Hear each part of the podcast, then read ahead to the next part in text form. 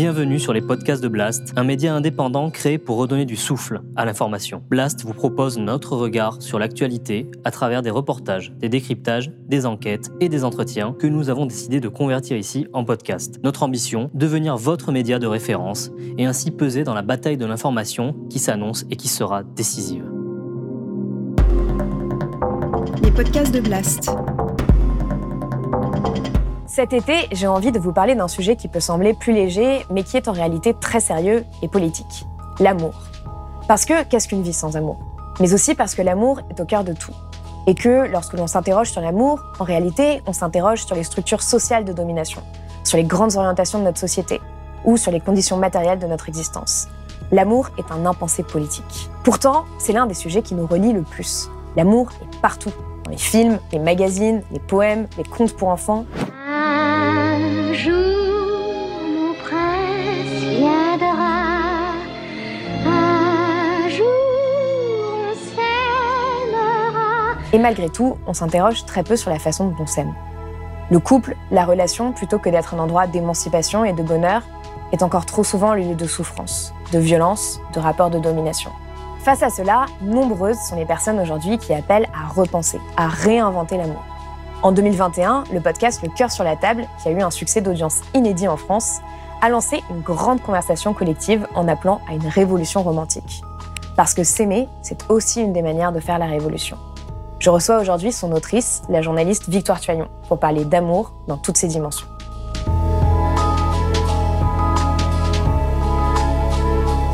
Victoire Tuaillon, bonjour. Bonjour Paloma Moritz. Merci d'être venue sur le plateau de Blast. Alors, je vais préciser une chose, on se connaît, et étant donné la teneur de l'entretien qu'on va avoir, euh, si ça te va, j'aimerais bien qu'on se tutoie exceptionnellement. Très bien, ça me va. Alors, comme ça, je vais te présenter rapidement. Donc, tu es journaliste, autrice, euh, mais tu es aussi euh, l'une des stars du podcast euh, en France, on peut le dire. Euh, chez Binge Audio, tu as développé un podcast sur la construction des masculinités qui s'appelle Les couilles sur la table, euh, qui a accumulé des centaines de milliers d'écoutes et dont tu as tiré un livre qui compile les cinquante épisodes. Mais la raison pour laquelle je te reçois aujourd'hui, c'est ton podcast documentaire Le Cœur sur la table, euh, dont la première saison s'est achevée en novembre deux mille vingt et un et dont tu as aussi tiré un livre qui est ici. Euh, c'est le podcast le plus écoutés en France en termes d'écoute par nombre d'épisodes, donc dix millions pour quinze épisodes, c'est assez dingue. Euh, et il a instillé l'idée de la nécessité d'une révolution romantique dans de nombreux esprits. Il a aussi permis à beaucoup de personnes de prendre conscience de tout ce qui se joue en fait autour d'une relation, des normes qui pèsent sur le couple et de comprendre que l'amour est politique. Euh, dans cette série, tu nous emmènes à la rencontre d'intellectuels, de sociologues, d'autrices, mais aussi d'hommes, de femmes qui se questionnent, euh, discutent de l'amour dans des cercles de parole et s'interrogent ensemble ou à ton micro. Euh, et le tout est accompagné euh, en musique euh, par Samuel Moulin. Euh, c'est une création un peu artistique, sensible, très puissante. Et donc, tu es sûrement en fait l'une des personnes en France qui a le plus étudié aujourd'hui euh, le sujet euh, de l'amour, qui a fait couler euh, tellement d'encre à travers les siècles. Euh, ma première question est simple. Pourquoi est-ce que tu as décidé de travailler sur l'amour ? euh...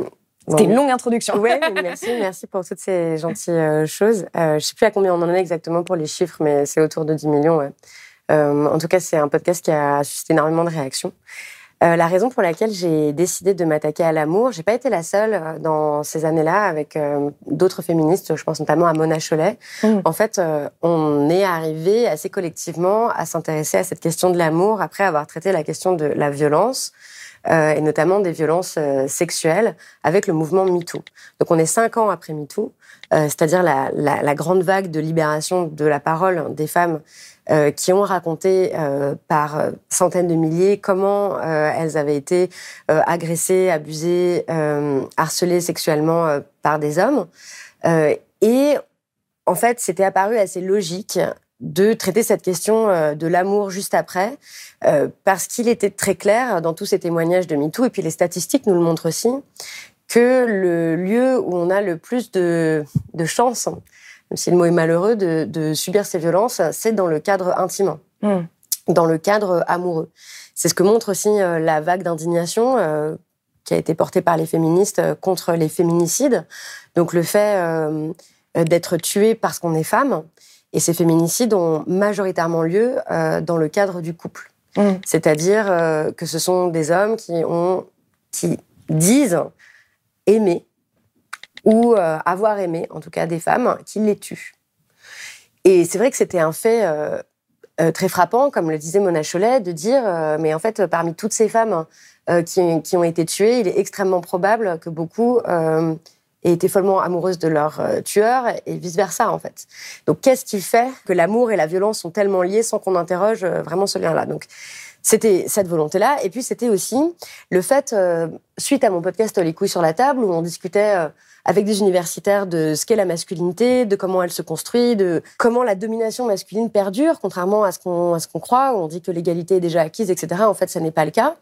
Euh, je recevais des milliers de messages euh, de, de femmes, majoritairement, mais aussi d'hommes, Euh, qui me racontaient leur désarroi, en fait, dans leurs relations intimes, le désarroi qui, qui était le leur quand ils ouvraient les yeux sur la réalité des rapports de domination dans leur couple, le fait qu'en fait, des tas de situations d'inégalité, d'exploitation euh, se produisaient dans leurs relations amoureuses. Euh, et enfin, euh, la, la certitude que tout ce qui était apparu d'habitude comme intime, c'est-à-dire euh, ou comme purement personnel ou purement mmh. individuel, le fait que je sais pas toutes les histoires qu'on se raconte en fait entre nous sur euh, nos crushs, euh, nos euh, nos élans amoureux, nos, nos le fait qu'on ait le cœur brisé, nos séparations, nos ruptures, et cetera, a quelque chose de politique en fait mmh. euh, et profondément politique euh, et n'est pas qu'une histoire purement intime et individuelle. Bon. Et donc, c'est à partir de tous ces constats-là euh, que je m'étais dit, je me suis dit, mais vraiment, il faut qu'on travaille l'amour d'un point de vue politique, euh, économique, euh, sociale, pour le sortir du cadre privé, en fait. Et en ça, je m'inscris dans la grande démarche de pensée des féministes euh, qui montre encore et encore dans des travaux depuis des décennies que l'intime est politique. Voilà. C'est une longue euh, alors, réponse à ta longue réponse. Non, non, non, mais c'est très bien. Euh, alors justement, dans le podcast, tu assumes ton jeu, tu parles beaucoup euh, à, la, à la première personne et dès le prologue euh, qui s'appelle « C'est une amoureuse qui euh, vous parle », tu situes aussi l'endroit dont, euh, dont tu parles, qui tu es, ta subjectivité. Euh, est-ce que finalement, ce podcast, c'était pas aussi une sorte de quête personnelle pour mener à une conversation collective, en quelque sorte? euh, Oui, oui, mais c'est aussi que... Alors, euh, ça me paraît impossible d'aborder des sujets aussi intimes comme si moi, j'en étais complètement détachée.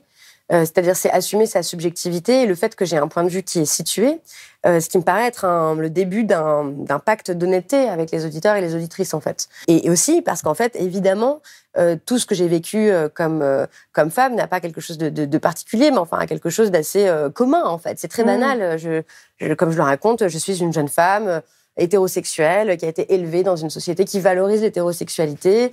Euh, je, j'ai des grands rêves romantiques... Euh, Et ça, c'est beaucoup plus probable que moi j'en ai, puisque je suis une fille plutôt que les garçons, puisque Parce je qu'on suis est élevée là-dedans, exactement, dans l'attente du prince charmant. Voilà. Et en fait, c'est, c'était important de pas de pas faire comme si mais j'en ai, j'étais extérieure en fait à, ce, à cette culture et à cette société. Je, je suis en plein dedans. À la fois, je reste pleine de doutes, écartelée entre mes désirs et ce que l'on attend de moi, entre les schémas hérités de mes parents, la pression familiale. C'est pour quand les petits enfants ? Les injonctions sociales, les discours des magazines. Comment faire durer son couple ? Homme, comment mieux les comprendre ? La pipe, le ciment du couple. Comment mieux s'organiser face à la charge mentale ? Les regards de mes amis. T'as vu euh, Chloé ? Les modèles au cinéma.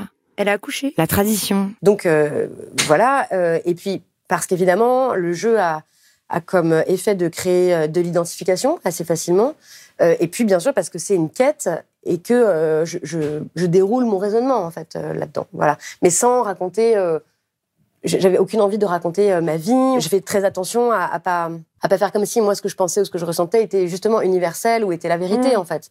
C'est juste moi j'ai vécu certaines choses, mais justement c'était très important de faire entendre beaucoup plus de voix que la mienne et des voix de, de personnes, de femmes, de personnes non binaires, de personnes trans, euh, quelques hommes aussi qui parlent, euh, qui sont pas ni de mon milieu social, euh, qui ont pas forcément mes points de vue, et cetera. C'est Euh, voilà, pour transformer ça en cœur, enfin le cœur, c'est, c'est un mot polyphonique, c'est un mot ouais. polysémique, je veux dire, c'était aussi euh, le, le, le cœur au sens euh, romantique, mais c'est aussi un cœur au sens du, du chorus grec, voilà, et on voulait qu'il y ait, il y ait tout un cœur en fait qui, qui s'exprime dans ce podcast, et je crois que c'est, c'est ce qui se passe avec la, la réalisation sonore, il y a énormément de voix dans chaque épisode, on ouais. entend peut-être quinze personnes différentes parler. Et finalement, peut-être le fait que tu, euh, que tu sois dans cette confidence-là aussi sur euh, qui tu es, ouvre euh, les confidences à côté, parce que c'est une sorte de pacte euh, de confiance, parce que tu dis beaucoup de choses dans lesquelles on peut, on peut se reconnaître. Tu t'avoues sentimentale, euh, amoureuse de, de, de l'amour euh, en quelque sorte, et en même temps tu places dès le début quelque chose d'essentiel, c'est que la plupart du temps l'amour est codé au féminin, euh, et que c'est aussi euh, un fait social, et que, euh, et qu'en fait il faut comprendre pourquoi euh, ce qu'on est, donc euh, euh, hommes, femmes, hétérosexuels, homosexuels, cisgenres, transgenres, a un impact direct sur la façon dont on relationne avec les autres. Tu l'as un peu dit au début, mais j'aimerais revenir là-dessus. Pourquoi est-ce que, pour toi, l'amour est politique et pourquoi est-ce que tu es partie de ce point de vue-là pour vraiment dérouler justement euh, tout, le, tout ce travail que tu as fait euh, ces dernières années ? En fait, tu dis euh, voilà, le fait qu'on soit hétéro, homo, cisgenre, transgenre et tout, mais j'ajouterais euh, la classe sociale à laquelle aussi, on appartient, ouais. détermine aussi les, les relations amoureuses qu'on va pouvoir euh, nouer. C'est, c'est, ça, c'est un fait sociologique euh, indéniable. L'endogamie, c'est-à-dire le fait qu'on a tendance à, être, à fonder une famille, à se marier, à avoir des relations sexuelles et amoureuses avec des personnes de la même classe sociale que nous, par exemple. C'est aussi vrai pour ce qu'on appelle euh, la race, au sens sociologique. C'est, c'est, ce sont des déterminants, en fait, de, dans nos relations. Et on a tendance à penser euh, l'amour et les élans romantiques et euh, tout ça de, complètement détachés des, du fait social, en fait. C'est-à-dire que ce serait simplement une rencontre parce que c'était lui, parce que c'était moi. Mais, mais en fait, comme par hasard, on vient du même milieu social, de la même zone géographique, nos parents font à peu près la même chose. On et, a les mêmes euh, références. Exactement. Ouais. Donc, bon.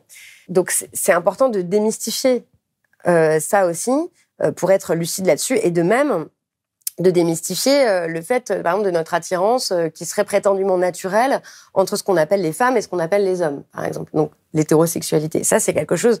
Alors, je sais que ça peut paraître assez choquant parce qu'on n'est pas très habitué à déconstruire ça mmh. du commun parce que ça semble aller de soi. C'est-à-dire que toute la société, toute la culture, tous les dessins animés, les romans qu'on a lus, et cetera, nous racontent toujours la même chose, en fait.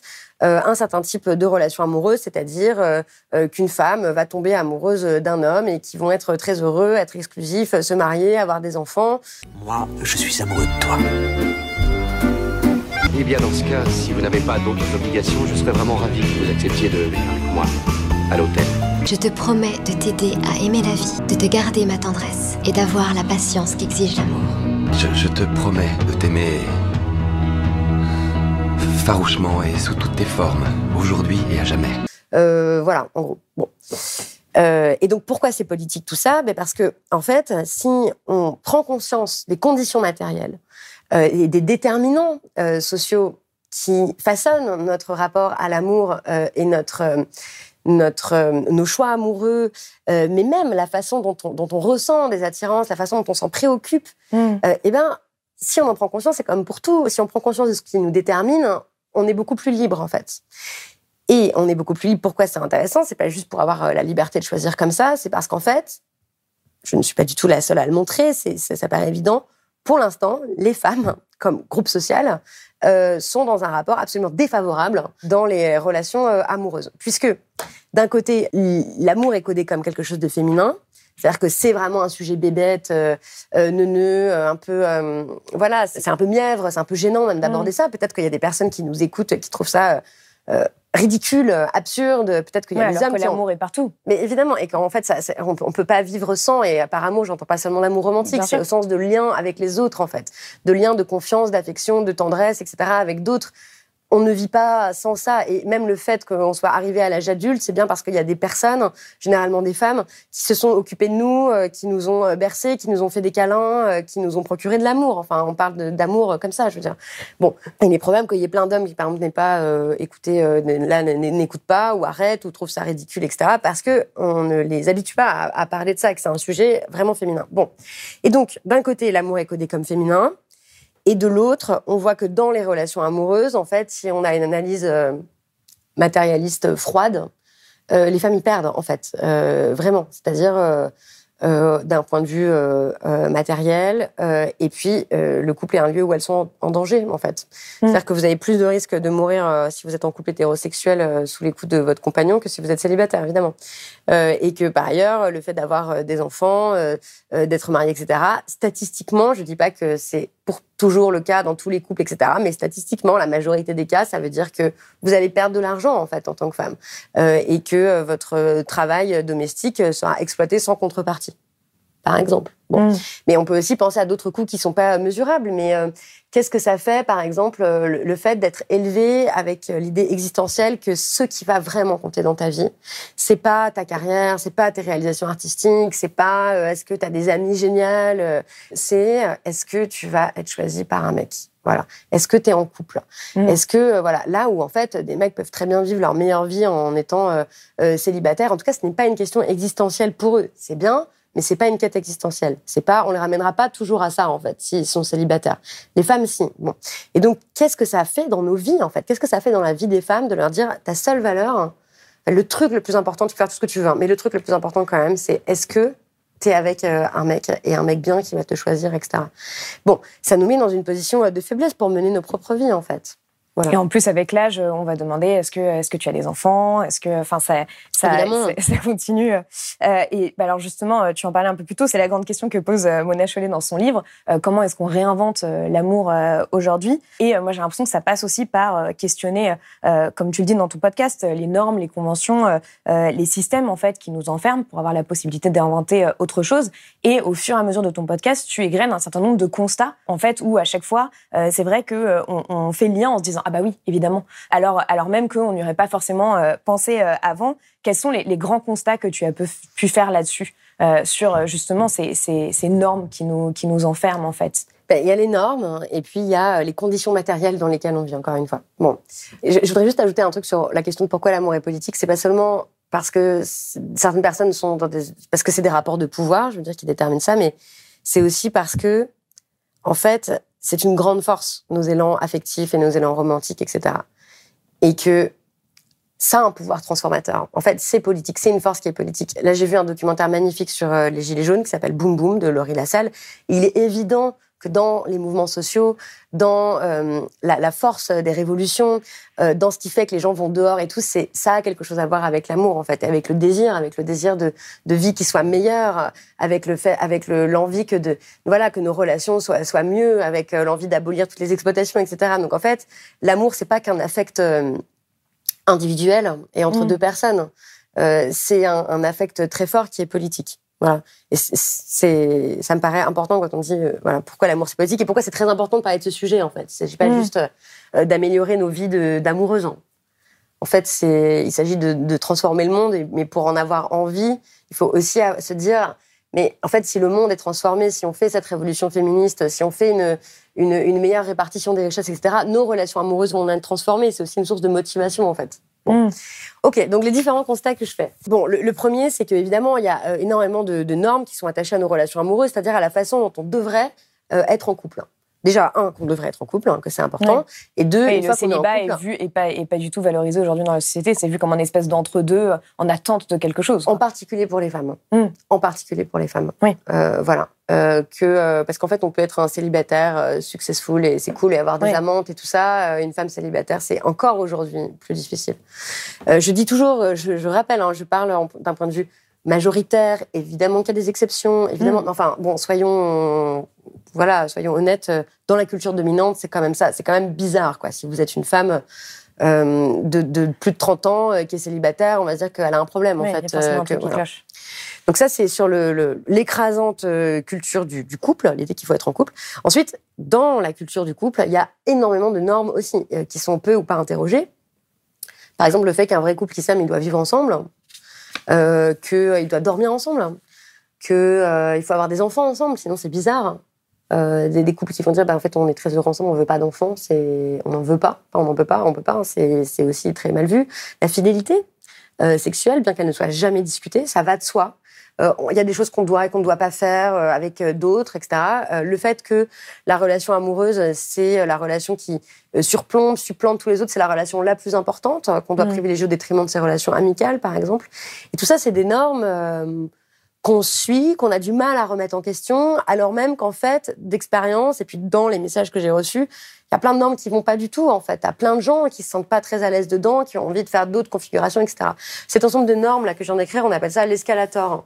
Mmh. Des relations. C'est-à-dire l'idée que les relations doivent suivre un ordre précis, sinon ça veut dire que c'est cassé, que c'est raté, que ça va pas, et cetera. Donc, voilà, on les connaît toutes, en fait, et mmh. tous euh, ces règles-là. Euh, euh, se rencontrer, euh, habiter ensemble, habiter ensemble, etc., etc., etc. Se marier, avoir des enfants. C'est le film, quoi. Mmh. C'est l'escalator, en fait. Mmh. Tu montes sur une marche, tu es obligé de, de, de continuer, alors qu'en fait, il y a plein d'autres façons de faire. Hein. Voilà.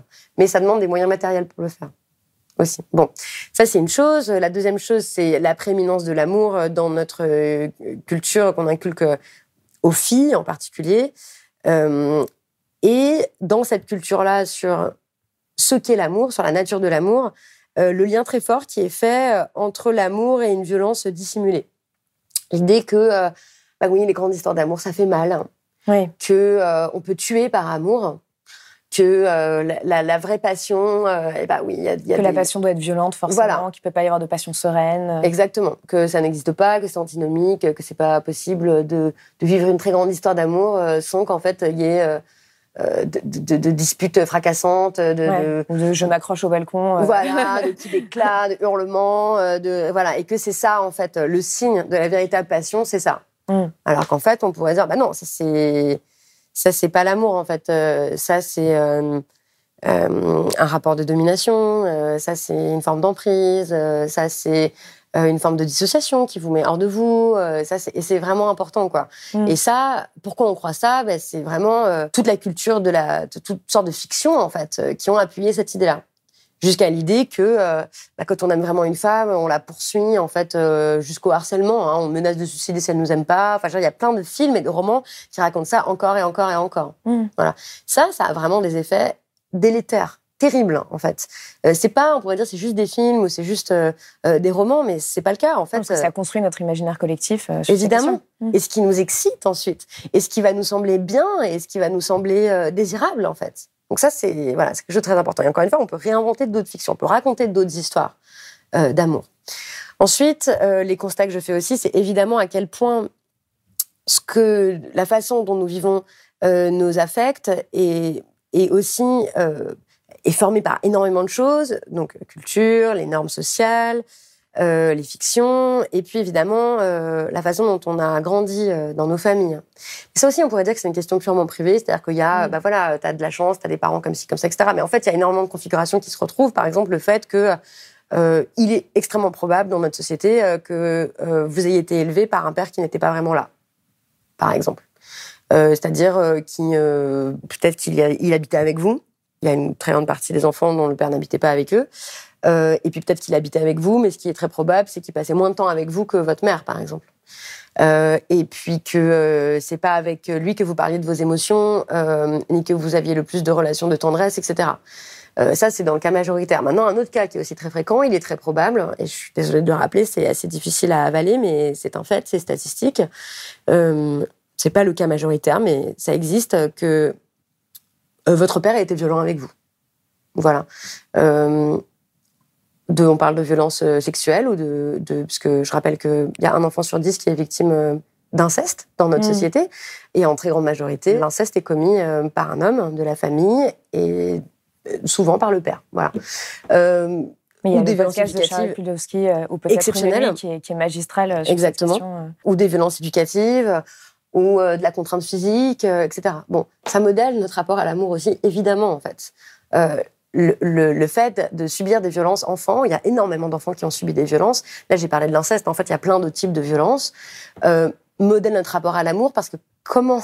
Évidemment, puisque... Parce que vous euh, dites, le premier amour que l'on reçoit, c'est celui de nos parents, et ça. Donc il, il modèle notre vision de l'amour ensuite. Donc exactement. Si on nous a appris que, en fait, être aimé, Euh, c'est euh, recevoir de la violence ou être euh, ou être discrédité en permanence, des choses comme ça. On se dit que c'est comme ça que en fait euh, que c'est l'amour, que, que c'est ça l'amour, que c'est ça oui. l'amour. Exactement. Euh, qu'en fait c'est un autre constat que je fais. Que c'est c'est des, des psychologues hein, qui le font, qui l'expliquent très bien. C'est que on reconnaît l'amour à partir de celui qu'on a reçu. Mmh. Euh, que très souvent euh, le, le quand on dit ça c'est l'amour, c'est un sentiment de familiarité en fait qu'on a. Mmh. Ça, je reconnais cette forme-là. Tiens, cette façon d'être un peu dévalorisée, d'être un peu euh, Je, je connais ça, parce qu'en fait, on, c'est l'amour qu'on a reçu euh, étant enfant. Bon, mais ça, c'est un constat psychologique, et je, je le politise en disant, bah, évidemment, en fait, euh, c'est, c'est, c'est très fréquent qu'on, qu'on prenne pour de l'amour des formes euh, qui n'en sont pas, euh, qui sont euh, empreintes de violence, euh, et cetera, parce que il est très probable qu'on ait connu ça dans notre enfance. Et ce qui est terrible, c'est que derrière, ça crée un continuum de violence, euh, notamment, par exemple, pour des femmes qui vont se mettre ensuite dans des relations euh, abusives ou euh, oui. euh, violentes parce qu'elles ne connaissent que ça et qu'elles ne connaissent. Par exemple, que c'est un des composantes. Ouais. Mais quand on dit ça, il faut faire très attention parce qu'on a l'impression mmh. que du coup, les femmes sont responsables des violences qu'elles subissent, et cetera. Sûr, donc, non, ce n'est évidemment non, pas le cas. Mais... mais ça explique énormément de choses, en fait. Bien sûr. Enfin, en fait, il y a plein d'adultes là qui sont d'anciens enfants euh, violentés, et évidemment que dans leurs relations, ça rend la chose très difficile. D'où l'intérêt. C'est pour ça que c'est politique de s'occuper euh, de l'enfance en danger. Mmh. Euh, et, de, et on en revient à l'idée que l'amour c'est politique, et cetera. Voilà, ça c'est pas des sujets privés, c'est des sujets politiques en fait. De faire en sorte que euh, de, de, de, de lutter contre les maltraitances des enfants, euh, c'est évidemment politique. Bon, ok, donc ça c'était le quatrième constat. Euh, on peut parler euh, du constat que font les féministes encore et encore et encore sur le consentement et sur l'apprentissage euh, de, de, des normes sexuelles. Euh, de ce que peut impliquer euh, séduire une femme dans les relations hétérosexuelles et de à quel point on a une culture euh, de la contrainte en ce domaine-là. C'est-à-dire, pour en revenir aux fictions, mais aussi à une espèce de, de, de oui, de normes populaires. Euh, ben c'est, euh, il y a encore énormément de Français, j'ai plus les chiffres en tête, mais selon un, un sondage I F O P qui avait été fait après MeToo, qui pense ouais. que quand une femme euh, dit non, en fait, elle veut dire oui, qui pense que les femmes euh, prennent du plaisir à être forcées. Ouais, et c'est un chiffre qui montre d'ailleurs euh, à trente-quatre pour cent chez euh, les dix-huit vingt-quatre ans, voilà. très, très fort chez les jeunes. Exactement. Mm. Et donc, euh, en fait, là aussi, comment, comment avoir des relations amoureuses saines dans un contexte pareil, en fait, c'est, c'est, c'est, c'est très difficile. Bon. Il euh, y a ça. Ensuite, euh, sur le fait qu'il bah, y a des déterminants euh, économiques et que la pensée capitaliste, en fait, infiltre aussi euh, nos relations amoureuses, euh, avec l'idée qu'on est sans arrêt en train de s'auto-évaluer pour savoir ce qu'on vaut sur le marché, une mentalité qui est très fortement encouragée par les applications de rencontres. Euh, ouais, vous parlez beaucoup aussi de comment est-ce que euh, on, on est devenus des consommateurs, des consommatrices de, euh, de l'amour. De relations, mmh. et avec l'idée, euh, je suis, j'étais vraiment frappée par la façon euh, dont de plus en plus de personnes, en tout cas... Enfin, énormément de personnes parlent de leur relation amoureuse ou de leur relation sexuelle euh, en termes euh, capitalistiques, en fait, euh, de euh, ce qu'on vaut sur le marché, euh, d'avoir, euh, ou en, avec des termes de, de, dans, issus de la culture d'entreprise, quoi, avoir, euh, avoir une target, euh, euh, être. Euh, enfin, tous ces mots-là, de, de, d'optimiser. Euh, Euh, son, sa relation, voilà, son intérêt sexuel, avoir... de valoir mieux que son partenaire mmh. actuel, de, enfin, bon, c'est, voilà. Donc, l'invasion, en fait, de la logique euh, marchande et capitaliste euh, dans notre culture amoureuse. Euh, ensuite, il y a un constat qui est fait, mais là aussi, c'est, c'est l'évidence, mais à quel point, en fait, la culture patriarcale, euh, et le patriarcat dans son ensemble, et aussi le système euh, euh, raciste, euh, inculque la haine d'eux-mêmes, hein. et d'elle-même hein, à, de, à de très nombreuses femmes, à des personnes racisées, enfin toutes les personnes qui sont en situation de domination, en fait, euh, ça va avec, euh, qui sont dominées, donc ça va avec une, une haine de soi euh, assez forte. Et donc, comment, mais ça c'est un truc basique psychologiquement, mais comment est-ce qu'il est possible de vivre l'amour, de recevoir de l'amour, de, de l'accepter, de, euh, d'en procurer, et cetera, quand on, on a en même temps une haine de soi-même aussi forte, aussi profonde? C'est très difficile, hein. C'est pas impossible, mais c'est extrêmement difficile. Mais la beauté de la chose, c'est que c'est à la fois dans les relations avec les autres qu'on peut soigner cette haine de soi, et qu'en combattant, de, de, en menant des combats politiques, c'est aussi un remède à la haine de soi, en fait. Voilà. Mm. Bon. Donc on constatait ça. Euh, ensuite, qu'est-ce qu'on a ? On a un constat sur euh, bah, nos socialisations différenciées et genrées selon les filles et les garçons, que ça procure pas exactement le même système d'attachement. Euh, et enfin, euh, que dans notre culture amoureuse, on a fortement tendance à mélanger la, la romance et la passion euh, avec l'amour, en gros. Mm. Voilà, c'était un peu long comme réponse, mais, non, non, mais voilà, le podcast c'est... dure sept heures trente, je crois, quelque ouais. chose comme ça, et c'est vraiment quelque chose qu'on développe avec énormément d'arguments. Je sais que ça peut paraître un peu sorti de nulle part comme ça, mais c'est vraiment euh, euh, issu de la lecture de dizaines et de dizaines d'ouvrages, d'essais, d'études, et cetera. Il y a énormément de gens qui, qui ont alimenté euh, mon, mon travail en fait, là-dessus, qui a duré euh, plusieurs années sur ce sujet-là. Ouais, non, mais de toute façon, je pense qu'à la fois pour les personnes qui n'ont pas écouté le podcast, celles qui l'ont écouté, ça permet aussi de se remettre les choses en tête, parce que le podcast était quand même euh, maintenant, euh, enfin, il est sorti euh, il, y a, il y a quand même plusieurs mois. Euh, en fait, euh, si, si l'on prend euh, les choses un peu de manière euh, individuelle sur comment est-ce qu'on questionne sa, sa propre norme, moi j'ai l'impression, après avoir écouté ton podcast et un peu réfléchi à la question, que l'un des gros problèmes aujourd'hui, c'est qu'en fait, et c'est ce que tu décris en fait, c'est qu'on s'aime mal. On ne sait pas comment bien s'aimer en quelque sorte, c'est-à-dire qu'on va projeter des choses sur l'autre, on va, on va, on va être dans des rapports de domination, il va y avoir des luttes de pouvoir euh, au sein du couple, euh, et on a du mal en fait à s'écouter, à se comprendre, euh, alors qu'en en réalité, parfois, et ce n'est pas la seule chose, mais il y a aussi des outils pour le faire. Euh, et, euh, et, et tu parles beaucoup dans le podcast de la communication non violente, mmh. euh, de, de, de choses comme l'écoute active ou des choses comme ça. Euh, moi, je sais que c'est des choses que je peux recommander souvent. Est-ce que tu peux Euh, donner quelques exemples d'outils euh, qui en fait permettent dans certaines situations de mieux se comprendre et de mieux s'entendre en fait dans une relation, et d'ailleurs qu'elle soit euh, euh, romantique ou amicale. Oui, Ouais, les relations affectives, en fait, en ouais. général. Ouais. Euh, bah, effectivement, il y a énormément d'outils qui ont été développés euh, par la psychologie, donc, euh, et ou par des activistes politiques, ce qui est le cas de Marshall Rosenberg, qui est l'inventeur de la, de la communication non violente, euh, euh, qui est un outil extrêmement puissant, si on ne le dépolitise pas. Mmh. Voilà. Euh, c'est-à-dire que, en fait, tous ces outils-là, donc euh, la C N V, euh, la coécoute, mais même, en fait, toutes les pratiques qui peuvent être... Euh, très vite mises dans la catégorie de, de, du bien-être, et cetera, ou étant comme des... Ouais, qui peuvent être un peu aussi disqualifiés à ce titre-là. Exactement, hein. exactement, mmh. en disant, bah, c'est des conneries. Bon, moi, je l'ai beaucoup entendu dans les milieux de, d'extrême-gauche, où j'ai beaucoup, que j'ai beaucoup fréquenté, hein, que je continue à fréquenter, c'est-à-dire que euh, c'est des cucuteries de, mmh. de, qui, de, de petits bourgeois. On se regarde euh, le nombril. Euh, voilà, on se regarde le nombril. Pas besoin d'aller chez le psy, pas besoin de faire des thérapies, pas besoin de... Voilà, donc ça c'est la première critique, c'est des trucs de nombrilistes de petits bourgeois et où c'est des outils qui sont utilisés en entreprise, donc c'est pas bien. Ouais. Quand on veut pas s'intéresser à ça, quand on veut pas s'intéresser concrètement à comment, c'est quoi les outils pour résoudre les conflits, comment on s'écoute, comment on partage la parole, comment on exprime ses sentiments, aussi, comment on exprime euh... ses sentiments, mmh. euh, comment on vit ses émotions, comment on résout ses traumas, comment on voilà, et bien, qu'est-ce qui se passe ? C'est toujours la même chose en fait dans les groupes d'extrême gauche ou partout, hein, c'est euh, euh, ben en fait c'est le celui qui gueule le plus fort qui a raison quoi. Voilà, en gros. Ouais.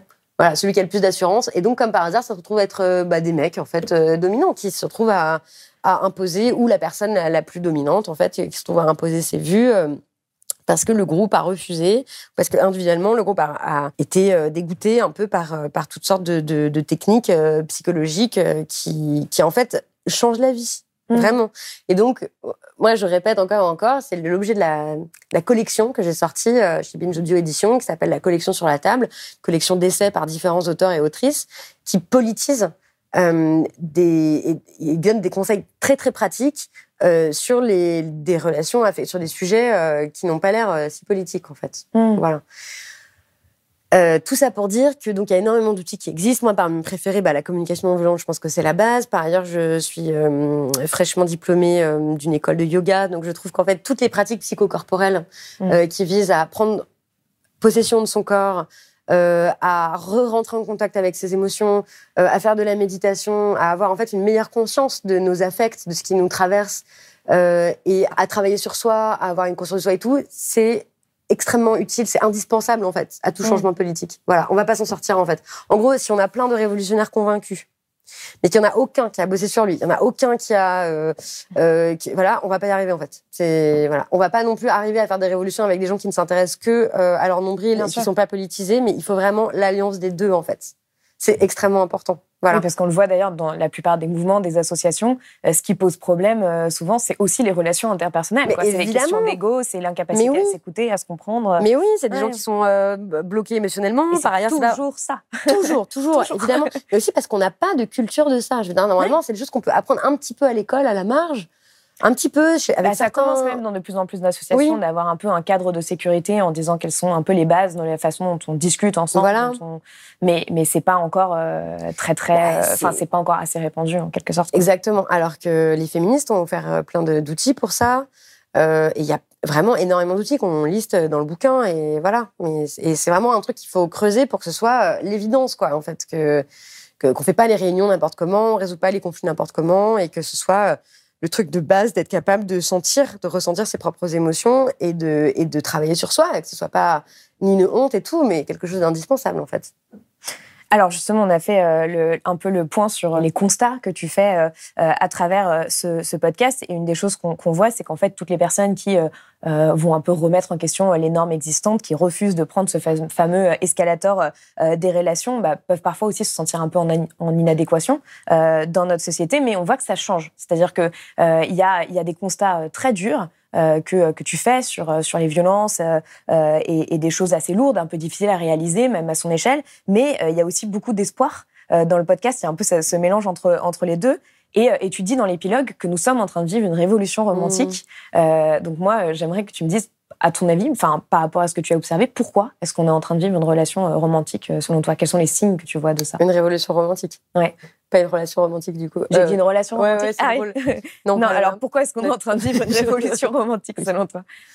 Alors, en fait, c'est pas moi qui ai inventé ce concept. C'est une autrice euh, qui s'appelle Costanza Spina, qui écrit pour Manifesto vingt et un, euh, des textes formidables, et notamment un qui disait « Nous vivons une révolution romantique euh, intersectionnelle ».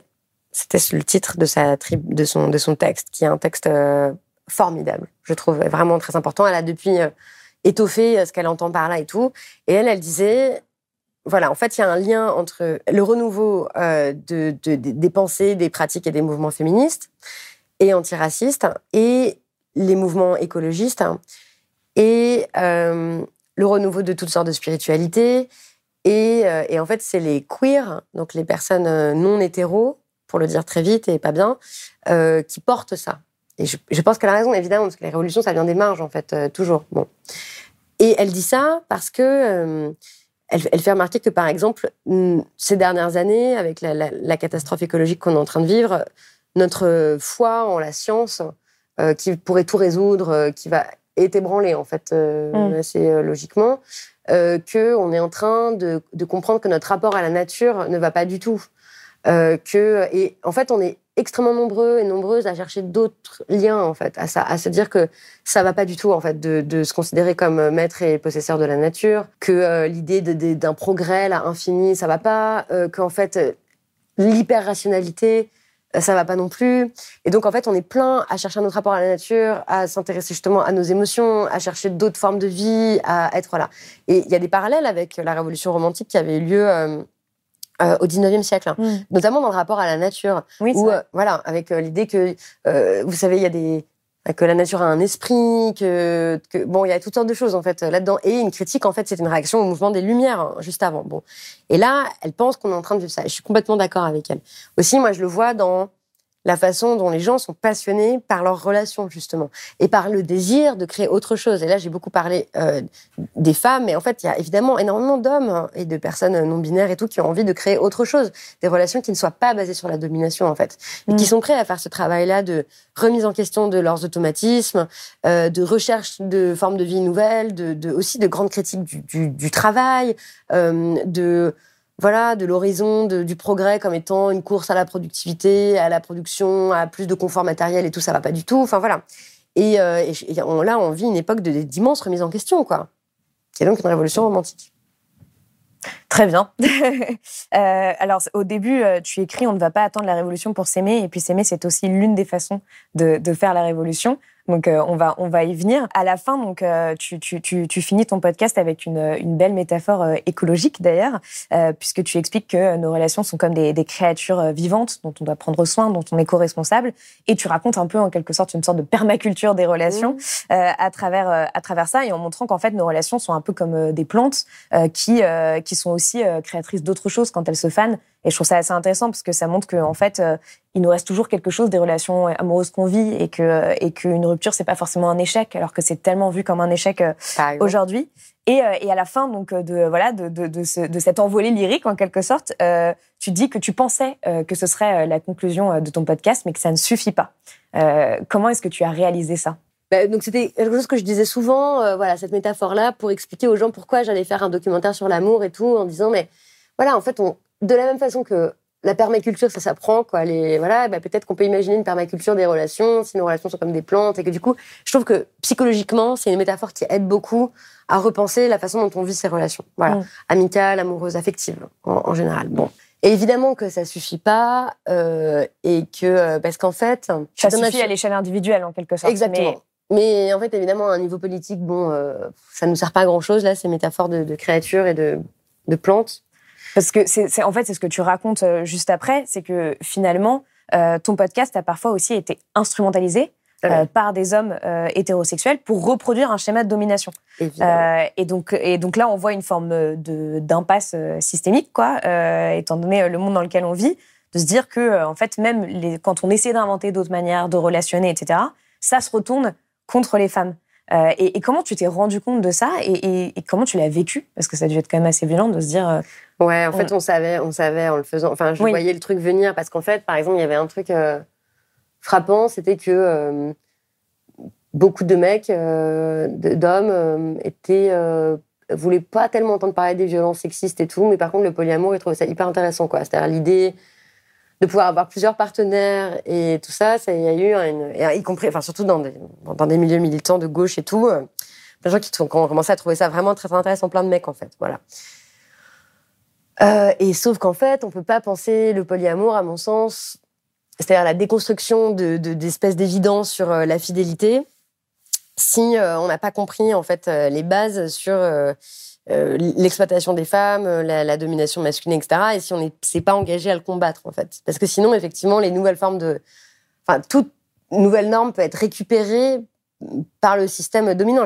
Mais ça marche pour le patriarcat, qui recycle les critiques qu'on lui fait, mais ça marche en fait pour tout, pour, bah voilà, pour tout, pour tout système. Enfin bon, pour le, le capitalisme. On peut parler voilà. du greenwashing dans les entreprises, euh, ou de même de la récupération des outils de communication non violente dans des entreprises. Exactement. Etc. Ça, c'est, c'est Boltanski et Eve euh, Chiapello qui avaient montré ça dans Le Nouvel Esprit du Capitalisme, je crois que ça s'appelle.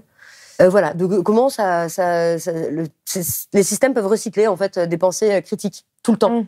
et, euh, et devenir plus fortes grâce à elles en fait. C'est assez euh, bon. Donc là, évidemment, c'est, c'est le cas aussi, mais ça ne veut pas dire que du coup il faut laisser tomber en fait ce truc-là. Voilà. Moi, je crois toujours à, au fait qu'en fait il faut passer par des rapports de force, hein, mais qu'en fait euh, on ne veut pas de viol. Enfin, pour moi, le féminisme c'est pas, c'est, c'est vraiment un rêve de non-violence en fait. Et d'abolition de la domination. Vraiment. Mais pour ça, il faut en passer par un certain euh, rapport de force. C'est pour ça que cet épilogue dont tu parlais s'appelle « La révolution n'est pas un dîner de gala ». Voilà. Alors justement, c'est, c'est euh, après avoir expliqué ça, et on entend aussi un témoignage d'une, euh, d'une jeune femme qui, dit, euh, qui raconte comment... Euh, Euh, bah, le mec avec qui elle est lui a dit mais c'est super le polyamour, soyons libres, mais en fait en revanche moi je préfère que tu n'ailles qu'avec des femmes, et cetera. Oui, bien sûr, bien sûr. Euh, et, euh, et donc justement à ce moment-là tu comprends que bah il suffit pas de prendre soin des, des plantes, qu'il faut transformer le, le terrain, le sol. C'est ça. Euh, et tu écris ce qui va révolutionner l'amour, ce sont des combats collectifs. Et là, tu égrènes une sorte de programme politique, en fait, tout en fait, quelque sorte, tout pour euh, tout à sûr. fait assumer hein, ouais, pour ouais. la révolution romantique. Euh, est-ce que, est-ce que tu pourrais ici en donner les grandes lignes et, et, et si, par exemple, depuis l'enregistrement de ce podcast, euh, euh, tu te dis qu'il y a d'autres choses à ajouter, euh, me les, me les dire. euh, oui, oui, c'est-à-dire que, mais en fait, c'était un truc qui était compris dès le début, c'est-à-dire que la, la façon dont on peut vivre nos vies, c'est pas des choix individuels, en fait, c'est des conditions matérielles qui le permettent. Et donc, pour vivre ce qui va révolutionner l'amour, euh, c'est des, des, des combats et oui, des, des choix qui sont euh, collectifs.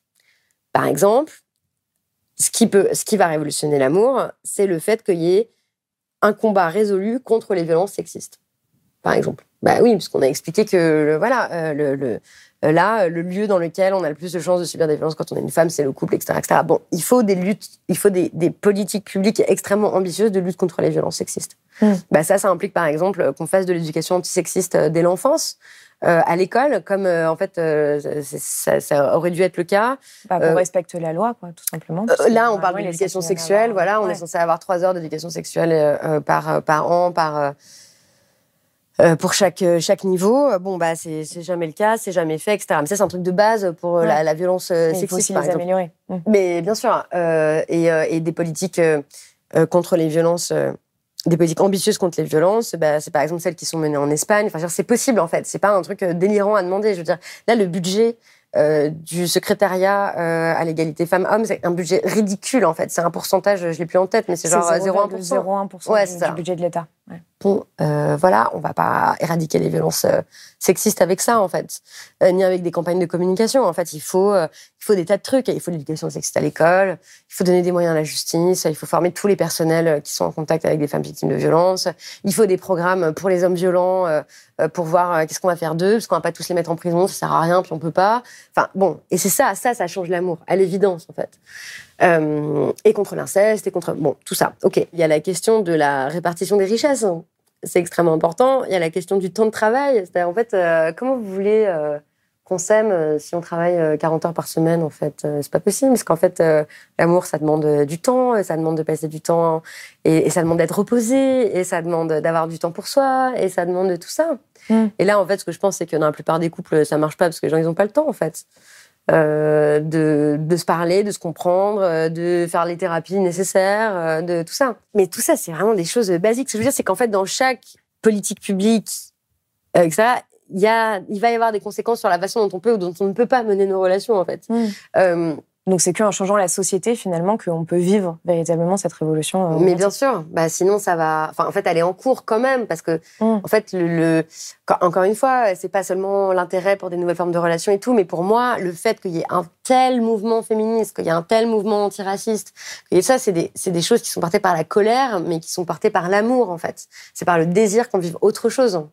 Euh, c'est pour ça qu'on, qu'on se mobilise et qu'on manifeste et tout. C'est mmh. voilà parce qu'on veut plus de droits, parce qu'on parce qu'on veut l'abolition de la domination, parce qu'on veut euh, on, on veut plus d'amour en fait. Donc pour moi c'est c'est, c'est clair en fait quand je vais en manif, c'est, c'est ça qui est demandé. Bon voilà, et donc évidemment toutes les politiques publiques euh, bah, qui vont dans le sens de, de prendre soin des gens en fait, euh, qu'ils soient en bonne santé, euh, qu'ils soient plus discriminés, euh, que t- tout ça voilà. Et ça évidemment ça change le visage de l'amour. Alors il euh, y a un moment aussi où tu où tu te questionnes sur le fait de d'avoir une actualité euh, Euh, aussi euh, anxiogène euh, et un monde aussi violent, et de dire mais bon, parler de l'amour mais face à ça, ça paraît peut-être euh, un peu un peu absurde, et en même temps euh, c'est essentiel. Euh, bon moi je travaille beaucoup sur l'urgence écologique euh, à, à Blast, et c'est vrai que c'est une des questions euh, euh, que je me pose, c'est-à-dire est-ce que le fait d'être face à cette question existentielle en fait d'une certaine manière que pose le défi écologique euh, change aussi notre façon de relationner avec les autres euh, et, euh, et et de s'aimer, c'est-à-dire comment est-ce qu'on peut s'aimer sur une planète qui brûle. Est-ce que, est-ce que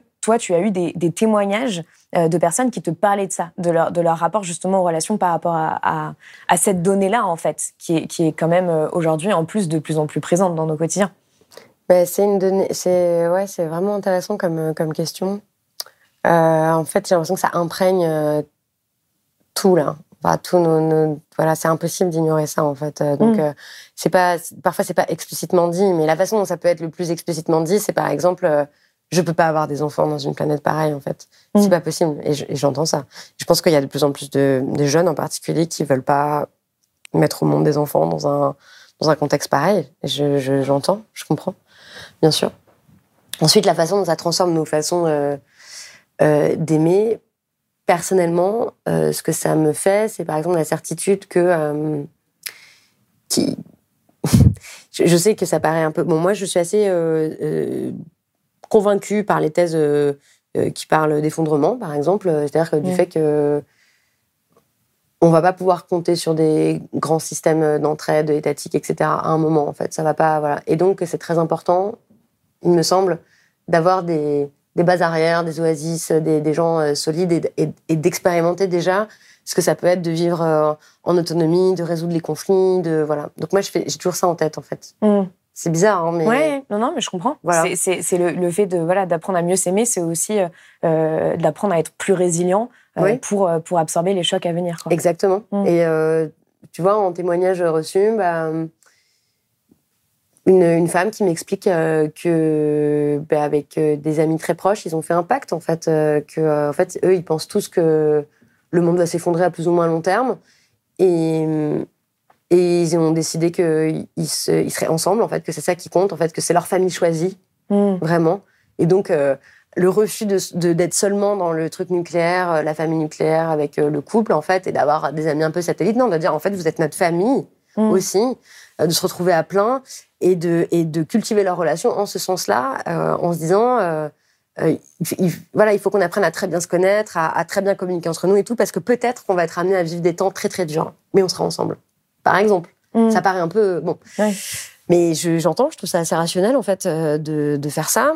Et puis après, moi, à titre personnel, je suis très, euh, moi j'ai vécu en, dans une communauté pendant un an, une communauté écolo, euh, autogérée, et cetera. Et j'ai vu ce que ça peut être de vivre. Euh, Euh, au quotidien, de façon très rapprochée, avec une quarantaine de personnes. Euh, et c'est passionnant, mais c'est une culture particulière, et ça s'apprend, et ça, ça se cultive, ouais. et c'est des... C'est, euh, voilà, et ça se travaille, et ça... Et donc, euh, c'est ça aussi que je voulais dire avec, euh, euh, avec le cœur sur la table, avec le, la nécessité de prendre soin de nos relations, en fait. Voilà. Mmh. Oui, pour que ce soit, ce que tu dis à la fin, que ce soit des bases arrières sur lesquelles on peut se ressourcer, Bien pour sûr. ensuite repartir au combat, quoi. Et puis, bah oui, et puis pour avoir le... le la force, en fait, de, de combattre. Et là, on en a besoin de, d'énormément de force et de, et de conviction. Et je dirais de... Et si on combat, et si on est si préoccupés, toi et moi, par l'urgence écologique, c'est bien parce qu'on aime le monde, dans le, on, on aime le monde, en fait. Et, on, mmh. et on, on pense que la vie a une valeur, et on pense que... Et on aime la nature, et on aime... Et on, on rêve d'autres choses, et, et tout ça est très important pour nous. Donc ça, ce qui nous anime, c'est pas juste la colère. En fait, la colère, elle vient... de, de... Du fait de voir ce qu'on aime être détruit. Exactement, mais, euh, bien hum. sûr. Euh, alors justement, dans, dans ton euh, livre où sont retranscrits euh, les épisodes, tu as aussi fait le choix de partager euh, beaucoup de messages que vous avez, que vous avez aussi partagés euh, sur les comptes euh, des réseaux sociaux euh, euh, du Cœur sur la table.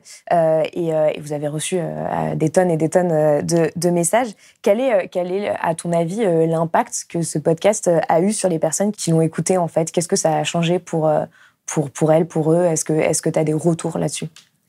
Ouais... Euh... C'est, c'est vertigineux pour moi, les, les retours, parce que, en fait, quand j'étais en train de créer, quand on était en train de créer avec toute l'équipe, j'ai pas du tout parlé de l'équipe, mais du cœur avec qui je l'ai créé, mais Solène Moulin, Mithiti, Diane Jean, et aussi mon amoureux, Bertrand Guillaume, qui a beaucoup participé, et Sabine Zovigian. Euh, on, bon, on était dans notre truc, quoi, sur le, le documentaire et tout, mais on parlait énormément de tous ces sujets entre nous et tout ça, et on n'a pas trop réalisé ce qu'on était en train de créer. Mais l'effet est très fort, en fait. Les, les personnes... Enfin, il y a beaucoup de personnes qui ont l'air d'avoir un attachement euh, que je ne soupçonnais pas, en fait, à ce programme. Mm. Euh, donc, on a énormément de messages de personnes qui disent que ça a complètement changé leur vie, qu'ils ont, ils ont réécouté les épisodes plusieurs fois. Euh, des... Ça a créé des conversations aussi. Ça a créé des enfin, conversations. Moi, je sais que ça a été mon cas, quoi. C'est, ouais, euh, c'est l'un des premiers... Ouais. Des filles qui m'expliquent, ou des mecs, enfin, qui m'expliquent, des groupes d'amis, qui me disent qu'ils ont fait un groupe WhatsApp, en fait, pour euh, euh, attendre le prochain épisode et en parler direct, en fait. Et en fait, ça a créé, voilà, ça a créé énormément de conversations entre les gens. Mmh. Des personnes qui n'arrivaient pas à parler d'un thème en particulier, qui envoyaient des épisodes à d'autres pour susciter la conversation et tout. Des filles qui m'ont dit qu'elles attendaient plus ça que... Enfin, que pour elles, elles n'avaient pas vécu une attente pareille depuis, genre, leur série préférée, et cetera. Le truc, bon. Donc, euh, voilà, et je suis ravie parce que, en fait, on a essayé de condenser le maximum de sources d'informations, de, d'idées, de vraiment de tout, tout condensé dans une forme très réduite. Et en fait, le but, c'est que ça puisse créer des milliers et des milliers de, de conversations, des réflexions, que les gens puissent aller plus loin, s'emparer de toutes les ressources qu'on cite. Euh, voilà, donc... Euh, Je suis très fière de nous. Et voilà. Je vous parlais aussi, ben, il y a, y a pas mal de témoignages qui viennent des cercles de parole, ouais. euh, que, que tu as organisé justement pour, pour, pour, pour faire le podcast, quoi. Euh, et, et tu donnes aussi les guides pour organiser ses oui. propres cercles de parole. On n'a pas parlé de ça dans le Et tu as eu beaucoup mais... de, de, de retours euh, là-dessus, sur en fait, des gens qui euh, créent leur propre cercle oui, de hein. parole, parce qu'il y a même un épisode spécial pour savoir comment est-ce qu'on peut euh, ouais. organiser son cercle de parole. Et c'est un outil politique hyper puissant, enfin, je veux dire, c'est quand mm. même la base, quoi. C'est euh, se mettre ensemble au même niveau, c'est-à-dire on est souvent assis par terre en rond, donc il n'y a pas de hiérarchie, et on se parle, ouais. et on s'écoute. C'est la base de la politique, en fait. C'est vraiment... Euh, c'est un outil hyper puissant qui est utilisé dans plein de milieux militants... Euh, Euh, qui, qui, par exemple, notamment pour, euh, euh, pour euh, avoir mieux conscience de sa situation, pour partager des expériences qui ont l'air privées, mais qui en fait euh, reflètent les expériences du groupe, euh, de la majorité. Tout, c'est hyper puissant, ces cercles de parole. Oui, mais sauf que là, tu le détournes d'une certaine manière pour parler d'amour. Mais parce qu'en fait, euh, c'est...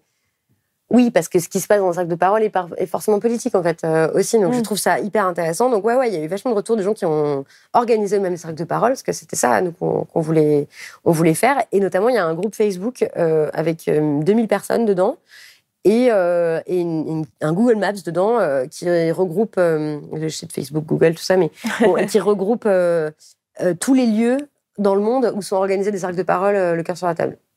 Et c'est pas nous qui les avons organisés, hein, c'est juste mmh. euh, les gens qui créent des cercles pour parler d'amour, de leurs relations et tout ça, et voilà, et qui font ça. Donc je suis trop contente. Et c'est vrai que je le dis tout le temps, c'est vraiment, enfin, faites-le en fait. Vous n'avez pas besoin, c'est très simple à organiser et c'est très puissant. Euh, alors justement, ce qui est assez génial dans le livre, le site, les podcasts, c'est que tu donnes systématiquement des références euh, de, euh, de comptes sur les réseaux sociaux, de romans, d'essais, euh, d'études, euh, pour aller euh, plus loin sur le sujet. Pour terminer, qu'est-ce que, qu'est-ce que tu donnerais euh, comme, euh, comme conseil là, après euh, euh, cet entretien, à quelqu'un qui a envie d'aller plus loin sur ces questions, qui a envie de creuser le sujet, euh, que ce soit d'ailleurs en termes de, d'œuvres ou euh, de pratiques? euh, Tu viens de citer les cercles de parole, mais ça peut aussi être autre chose. Je dirais que c'est, c'est... Bon, là, je le dis parce que je viens d'être formée comme professeure de yoga. Euh, vraiment, de, de choisir... Enfin, de s'intéresser, surtout quand on est beaucoup dans sa tête et tout, qu'on pense que, voilà... De choisir une... D'essayer une discipline psychocorporelle, quoi. Le yoga, euh, la danse libre, euh, euh, la méditation... Enfin, quelque chose qui passe par le corps et vous relie à vos émotions, en fait. Mm. Ça me paraît être... Euh, voilà... comme pratique. Ensuite, euh, bon, j'ai parlé du, du documentaire Boom Boom de Laurie Lassalle, que je trouve génial, sur euh, les gilets jaunes, et vraiment, il y a un côté dans la façon dont elle parle de sa propre histoire d'amour, tout en suivant un mouvement social et les liens qu'elle fait entre les deux, c'est trop fort, c'est trop bien. Ensuite, je dirais d'écouter un podcast qui s'appelle Un podcast à soi de Charlotte Bien-Aimée, qui est pour ouais, moi le génial. meilleur podcast féministe ever de tous les temps. Voilà, elle est trop forte, c'est, c'est comme ça. Euh, et de lire mon livre. Le cœur sur la table. Ou d'écouter le podcast. Ouais. Merci, Paloma. Merci beaucoup, Victoire Tuaillon sur Blast. Plaisir. Si vous avez aimé ce podcast, s'il vous a été utile, n'oubliez pas de nous mettre des étoiles ou de le partager autour de vous sur vos réseaux sociaux. Blast est un média indépendant, et si tous nos contenus sont en accès libre, c'est grâce au soutien financier de nos blasters et abonnés. Pour nous soutenir, faites un don unique ou mensuel et rendez-vous sur blast tiret info point f r. Blast, c'est aussi une web télé, disponible sur YouTube et Peertube, et présente sur tous les réseaux sociaux. Alors suivez-nous, et pour ne rien rater de nos contenus, abonnez-vous sur notre chaîne YouTube.